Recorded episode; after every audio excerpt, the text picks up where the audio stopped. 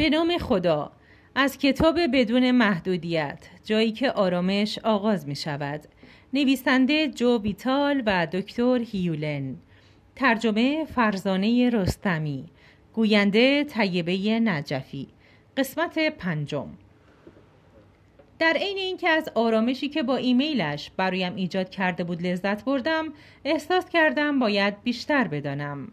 من پاسخ ایمیلش را دادم و اطلاعات بیشتری خواستم. این چیزی است که در پاسخ برای من فرستاد. جو آرامش با من آغاز می شود. مشکلات من خاطراتی هستند که در زمیر ناخودآگاه من بازنمایی می شوند. مشکلات من هیچ ارتباطی به هیچ شخص، مکان یا موقعیت خاصی ندارند. وقتی من خاطراتی را مرور می کنم که مشکلات را بازنمایی می کنند حق انتخاب دارم. می توانم خود را درگیر آنها کنم یا می توانم از الوهیت بخواهم از طریق فرایند تغییر آنها را آزاد کند و در پی آن ذهن مرا به جایگاه اصلی صفر به خلای خود بازگرداند. حافظه ای خالی از هر چیز. وقتی حافظه من آزاد است من خود معنویم هستم. همان گونه که الوهیت مرا در شباهت عینی با خود خلق کرده است. وقتی زمیر ناخودآگاه من در حالت صفر قرار دارد دائمی بیکران نامحدود و فناناپذیر است. اما وقتی خاطرات حکمرانی می کنند در تله زمان، مکان، مشکلات، تردید و آشفتگی خیال گرفتار می شود اگر بگذارم خاطرات حکمرانی کنند روشنی ذهن و انتباق با الوهیت را از دست می دهم وقتی انتباق از دست برود الهامی در کار نیست و وقتی الهام نباشد هدفی هم نخواهد بود. در کار کردن با مردم از الوهیت می خواهم که خاطرات را در زمیر ناخداگاه من تغییر دهند خاطراتی که در قالب دیدگاه ها، افکار و واکنش های من در مقابل آنها بازنمایی می شوند. آنگاه الوهیت از حالت صفر زمیرهای آگاه و ناخداگاه مرا مملو از الهام می کند و به روح من اجازه می دهد که با مردم همان گونه روبرو شوم که الوهیت با آنها روبرو می شود. در کار با الوهیت خاطراتی که در زمیر ناخداگاه من تغییر پیدا کردند در ناخداگاه تمام ذهنها تغییر پیدا می کنند و این نه فقط برای انسانها بلکه برای حیوانات و قلمروی گیاهان و همه اشکال هستی چه قابل رویت باشند و چه غیر قابل رویت رخ می دهد. چقدر شگفتانگیز است وقتی در میابم این آرامش و رهایی با من آغاز می شود. دکتر هیولن وقتی از او خواستم تا کتابی در این زمینه بنویسیم او اینطور پاسخ داد. بشر خاطراتی را در ذهن خود انباشته که به او القاء می کنند دیگران نیازمند کمک و مساعدت هستند. کسب هویت حقیقی به روش هو پونو به ما می آموزد که این خاطرات را از زمیر ناخودآگاه خود پاک کنیم. خاطرات مشکلات هیچ ارتباطی به مردم، مکانها یا موقعیتها ندارند. آنها موقعیت هایی هستند که باید رها شوند. هدف نهایی هو پونو پونو این است که هویت حقیقی و نواخت طبیعی فرد را با روح پاک الوهیت هماهنگ کند. در بازسازی این نواخت طبیعی نقطه صفر ایجاد می شود و روح را مملو از الهام می کند اگر واقعا بخواهیم سوگواری پیش از مرگ را از وجود خود پاک کنیم هم خودمان بهبود پیدا می کنیم و هم دیگران را بهبود خواهیم بخشید. من توانستم وقت دیدار با درمانگر اسرارآمیز هاوایی را برای خودم فراهم کنم. اولین گفتگوی ما انسان محدودیت های دیدگاه های خود را به محدودیت های جهان نسبت می دهد. سرانجام من با دکتر هیولن صحبت کردم. گفت به مدت سه سال در بیمارستان ایالت هاوایی کار می کرده.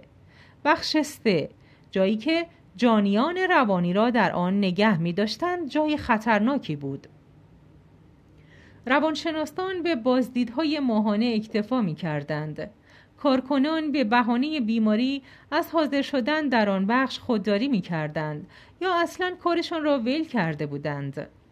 افرادی که از مقابل آن بخش میگذشتند به آن پشت می‌کردند چون میترسیدند مورد حمله بیماران قرار بگیرند.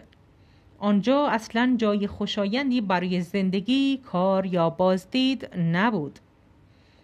دکتر هیولن گفت که هرگز به صورت حرفه‌ای بیماران را ملاقات نکرده.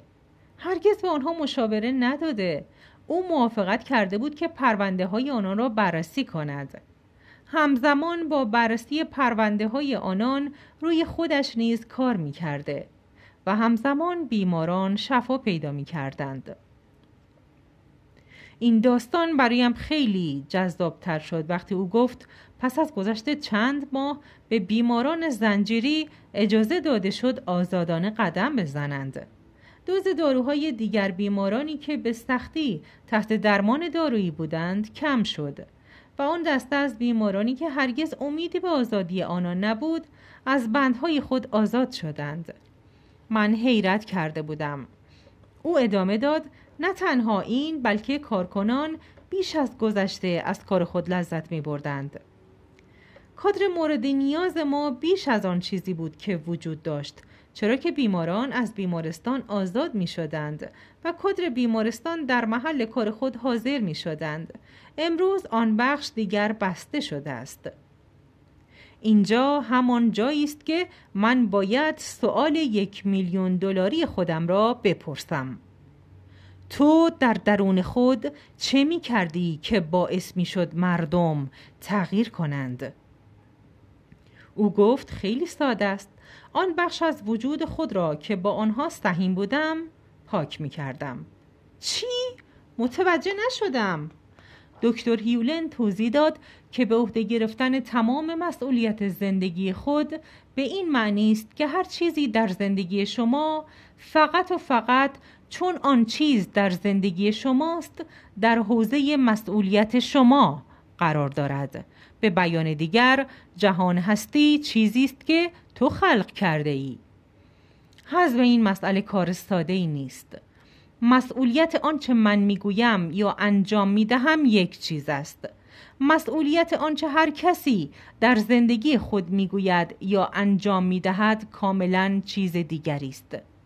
با این وجود حقیقت این است که اگر تو مسئولیت کامل زندگی خودت را بر عهده بگیری آنگاه هر چیزی که می‌بینی میشنوی میچشی لمس می‌کنی یا به هر شکل تجربه می‌کنی در حوزه مسئولیت توست چون آن چیز در زندگی توست.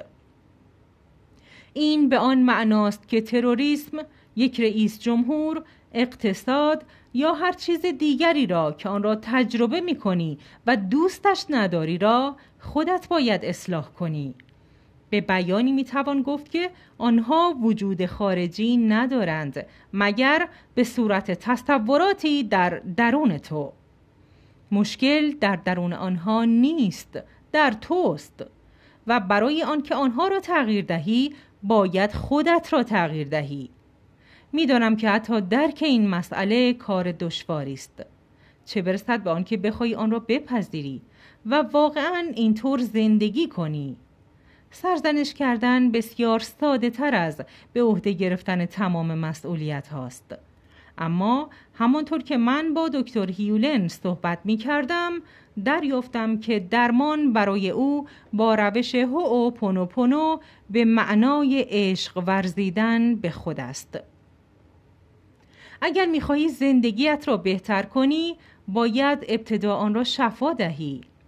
اگر می‌خواهی کسی را درمان کنی حتی یک روانی جنایتکار این کار را با درمان خودت انجام می‌دهی از دکتر هیولن پرسیدم که چطور خود را درمان می کند؟ پس از نگاه کردن به پرونده های بیماران دقیقا چه کاری انجام داده است؟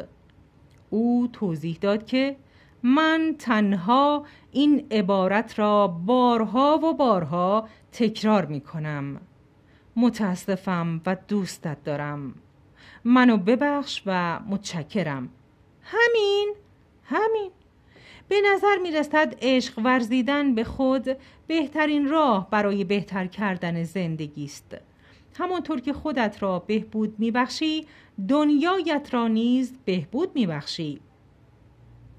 همانطور که دکتر هیولن در بیمارستان کار می کرد هر چیزی که در درونش پیش می آمد را به الوهیت انتقال می داد و درخواست آزادی آن را می کرد. او همیشه اعتماد می کرد و این روش همیشه جواب می داد. از خود می پرسید در درون من چه می گذرد که باعث ایجاد این مشکل شدم و چطور می توانم این مشکل را رفع کنم؟ آنطور که از شواهد برمی آمد این روش درمان از درون به بیرون چیزی است که آن را هوپونوپونوی هویت حقیقی مینامند پایان قسمت پنجم.